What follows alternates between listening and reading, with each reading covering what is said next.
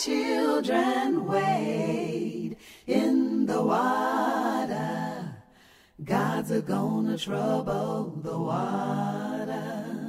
See that band all dressed in white. God's a gonna trouble the water.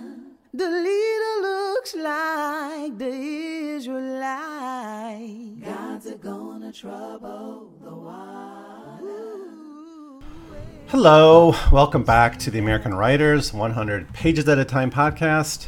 And in this episode, I will um, talk about the second half of Olaudah Equiano's interesting narrative. Full title of it Interesting Narrative of the Life of Olaudah Equiano or Gustavus Vas- Vassa, the African, written by himself.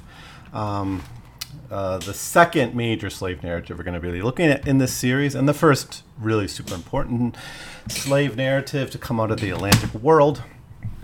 Um, of course, we looked at Gronniosaw, but I don't think many people know about that one outside of maybe specialists. But many people have come across Equiano in their in their studies. Um, so we saw in the first half of this book how Equiano became a slave, how he was um, kidnapped, brought over, became a sailor uh, as a slave, uh, was passed over through several masters, worked for a time on a plantation before becoming a sailor, of course. Uh, observed conditions of slaves in different places, um, and then started to to fight for his freedom. It's in volume two that we basically see Equiano's life as a free man. So this is uh, this is always interesting how slaves buy their freedom. Of course, in the Atlantic world, in in chattel the chattel slavery of of the Atlantic and in North America broadly, South America too, mostly. I think I think it's a little bit different in Spanish colonies, and each each colonial system had their own laws and their own um, yeah policies on these things, right to marriage or or things like this, um, and property. Uh, in North America, which I know best, and in the United States, slaves did not own property, right? At least not under the law. Now, this became complicated during the American Civil War when we know the Union Army wrote like receipts for property they they took, they seized from plantations, property that came from slaves. So, army needs some horse or cow or something, they would seize it, but they wrote receipts to enslaved men and women who were raising those animals. Uh, planters often allowed enslaved men and women to have side gigs like this. Um, but it, the, the receipt went to the slave, even though legally they weren't supposed to have property, and anything they owned was the property of their master. In practice, though, it's you know both.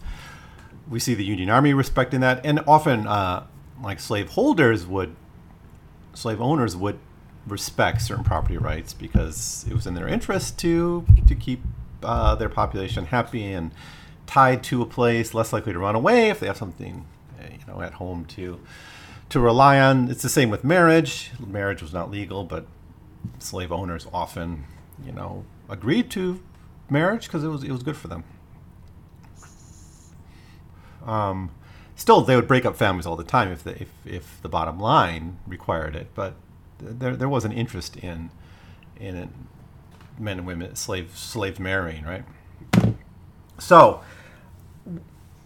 where am I at? Oh, I'm talking about Equiano having property. So the way he got he got his money is he was basically doing side gigs when he was going port to port, selling stuff he he he, he managed to get. Um, basically, yeah, selling items on the side at different ports. Um, he eventually, uh, after he goes to Montserrat, eventually, I think it's in Georgia that he uh, had earned. He finally got enough money to buy his freedom, um, and he eventually offers to purchase his freedom for forty pounds. Um, and this is agreed to. There's a little bit of tension built into the story. I don't know how much of that is constructed for for the narrative's sake, but uh, not only does he get his freedom, he sort of gets a, a recommendation letter from his his master. That's a weird way of putting it, but basically, um, um, you know, of course, a document. No, I think he gets the, the the sort of recommendation letter later, but he does get a, a formal like proof of his freedom. Um, and and that sort of ends chapter seven. So that's where part two opens up. Chapter part two is chapters seven through twelve. And then he, then we get a narrative that deals with different, uh, several different themes. Uh, on the one hand, we have his life as a free man, undergoing uh, continued levels of, of exploitation and um, you know poor treatment as a sailor. Like that's what he knows. So um, you know he you know that's kind of the world he was in and it's like Gronniosaw is sort of the same way. Um, you know where in the sense that that narrative was very much a narrative of labor and the broader exploitation of the Atlantic world. I think Equiano here sort of exposes this that although there's a huge gap between slavery and freedom, uh, there is exploitation on both sides of it, and he just is sort of continuing to do some of the same jobs he's doing at sea. Um, which I think actually may lead into another argument that some historians have pointed out is that maritime slavery still uh, as reprehensible as any slavery, but it did allow a little bit more day to day kind of autonomy for slaves. There's a great book called The Waterman's Song, I think it's called. It's, it's probably 20 years old at this point. But it's about uh, slaves in the barrier islands of North Carolina. And the argument there is that there was quite a lot of day to day autonomy that these slaves slaves enjoyed. Um, but the difference here is he can he can choose what ship to work on. That's the huge difference here, which uh, slaves couldn't. Slaves were stuck with whatever their master wanted them to do. So he's able to uh, go where he wants, he, and he travels across the Atlantic. He wants to go back to England, right?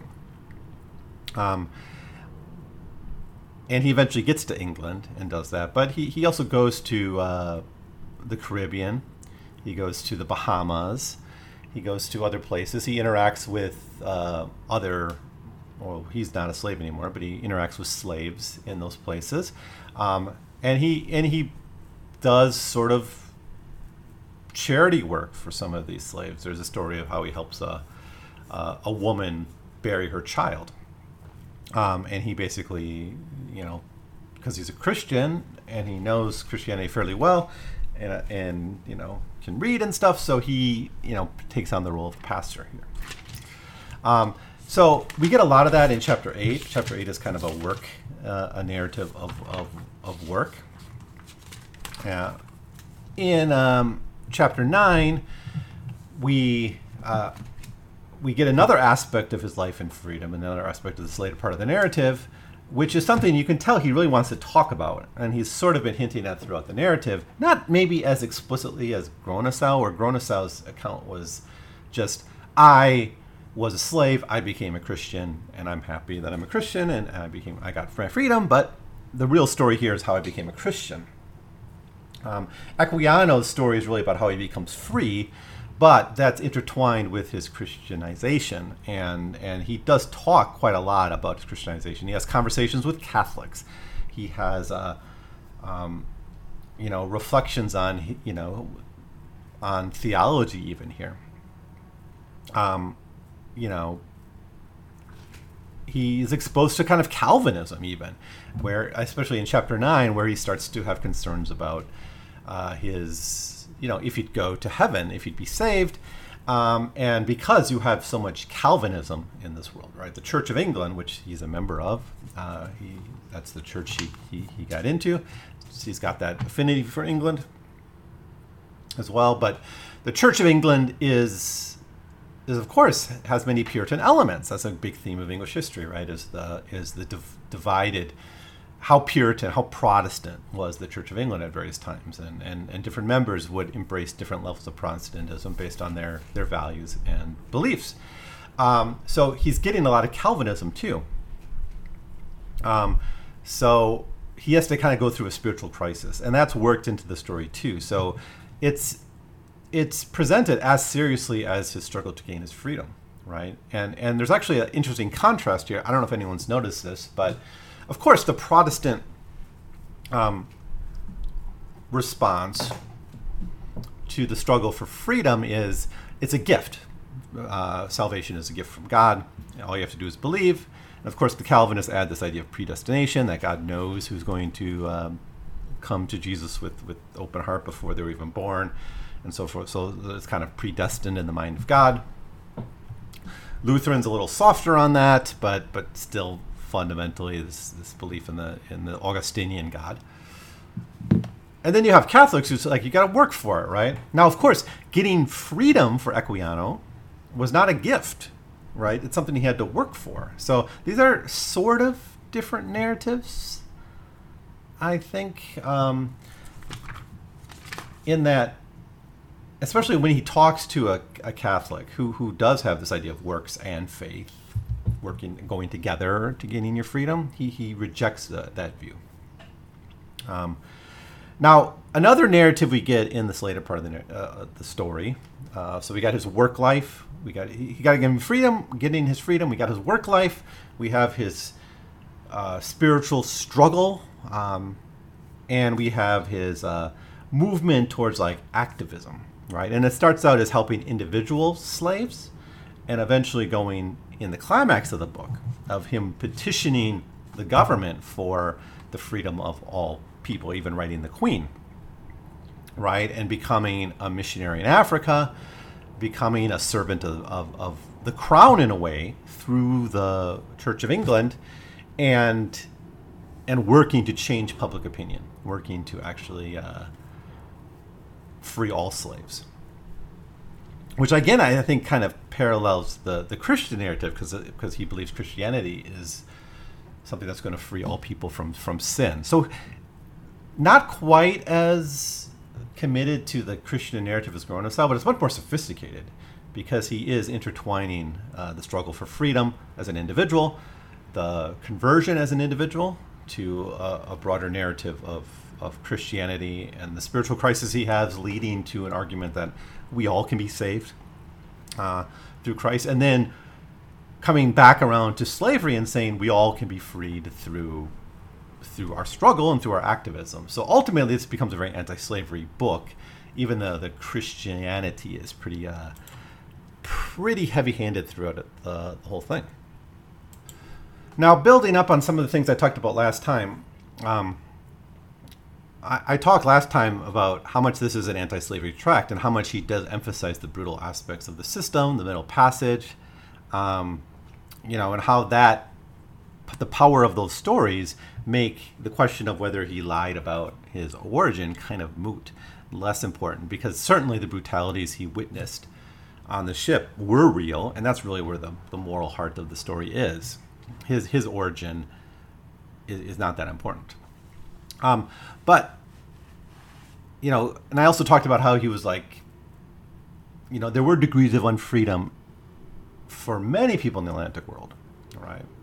and I think that's that's the theme you get in books like uh, Many-Headed Hydra by Peter Linebaugh and Marcus Rediker. Um, but so that's there, right? Um, and he certainly believes in the moral necessity, the moral imperative of, of resistance, right? He becomes an abolitionist. He becomes someone petitioning the government, standing up for all enslaved men and women. Um, with with courage, becoming a spokesperson for his uh, his people in a way as a missionary in in you know, I think it's in Sierra Leone, which is kind of the Liberia of England, where that you had this colonization dreams, these ideas of, of taking slaves out of the New World and, and bringing them to, to Africa. That didn't go anywhere, but of course there was some who did. And, and Equiano was one of these people who does sort of go back to Africa, right? Returns to Africa. That's easier for him because he's a one of these Atlantic Creole types, moving around. Um, so now his Christianity narrative is is really central to this, though. I, I think I, as much as you want to see this as an abolitionist text, you can't really detach his Christianity here.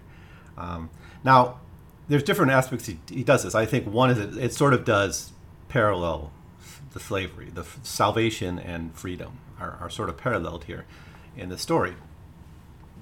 But he also frames slaveholders as false Christians, or sometimes he calls them nominal Christians, and and he kind of has this feeling about the Catholic he talks to too. But um, but the conversion is nevertheless involving some acceptance of his master's culture, right? But it's arrived at through the logic of his life in this world. It's not forced upon him. So Gronniosaw and Equiano, both of these blokes, really emphasize that they come to Christianity as free agents. Um, but more so than for Gronniosaw, Christianity for Equiano was the foundation for political action. It's not the surrender of earthly paradise for a fantastical heavenly one, uh, although whatever his views of salvation are, I'm not sure, probably pretty traditional Christian views on that of, of the time. But he does intertwine these two, which of course speaks to the what we're going to see in antebellum America and with many of these other slave narratives when we jump after this episode to uh, antebellum U.S. slavery. Um, it's a big jump in time, but um, but that's okay. It's like 30 years between Equiano and like Frederick Douglass, his writings. But that's that's okay. That's uh, just I think the sources force us to make that jump. Uh, there's a reason this is the preeminent slave narrative of, of the century, of, of, the later 18th century. Um, so ultimately, we have here a very important document talking about 18th century Atlantic slavery, commercial capitalism as well, which never can be fully detached from that. Uh, slavery was just an extension of commercial capitalism of the time. Um, we see that in terms of institutions that are still around today, insurance companies, for instance, which which you know made money off the insuring of slaves hundreds of years ago, but still are these banks still exist now. Um, now, those who borrow the pro-slavery apologists of the Old South, that, that would say like, oh, slavery was some projection of feudalism into the modern world. We were holding out for a better way of life as as as, as capitalism came in. They want to separate. They wanted to separate slavery from capitalism. The famous story of this was one of the defenses of slavery was like, well, look how well we treat our slaves. We care for them in old age. We give them houses. We feed them every day. Look how well they're doing for all their work. And then, you know, then zoom in on a, industrial worker in the north, free, but living in misery and, and abandoned in old age and all that stuff, right? Obviously, capitalism really sucked, but this distinction between capitalism and slavery is false. They were joined in the hip, right? And Equiano helps prove that. I don't think he's trying to make that argument. I'm just saying, as readers today, knowing the history of slavery very, very well, um, I don't know what if I want to say is better than Equiano, but we have a bigger picture of of the the economic realities of, of the time and where the Atlantic world went. These were really joined institutionally uh, in terms of, of, of the, just the profit motive, the supply chains, and all these ways.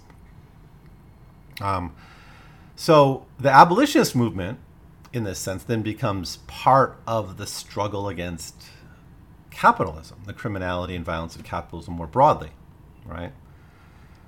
Um, so I guess that's sort of what I want to say about about Equiano. Um, not much more. I'm really excited though to get into um, the next slave narratives, uh, and in the next episode, I'll be again breaking with um, the hundred pages narrative, just to to allow me to look at uh, this work on its own.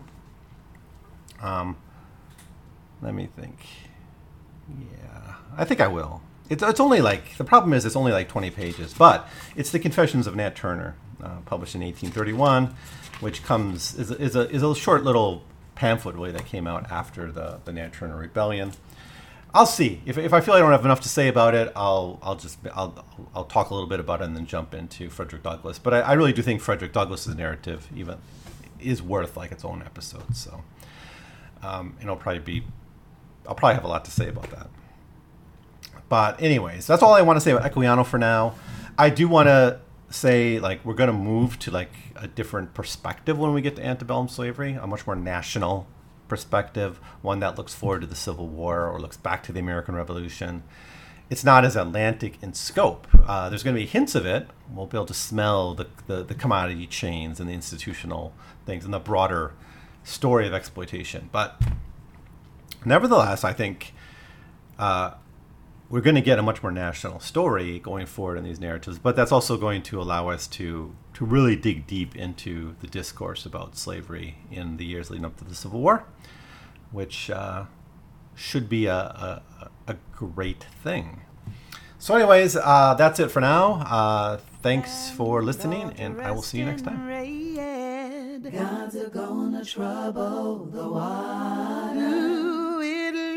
Like the band that Moses led. Gods are gonna trouble the water. Oh, whoa, whoa, In the water. Oh,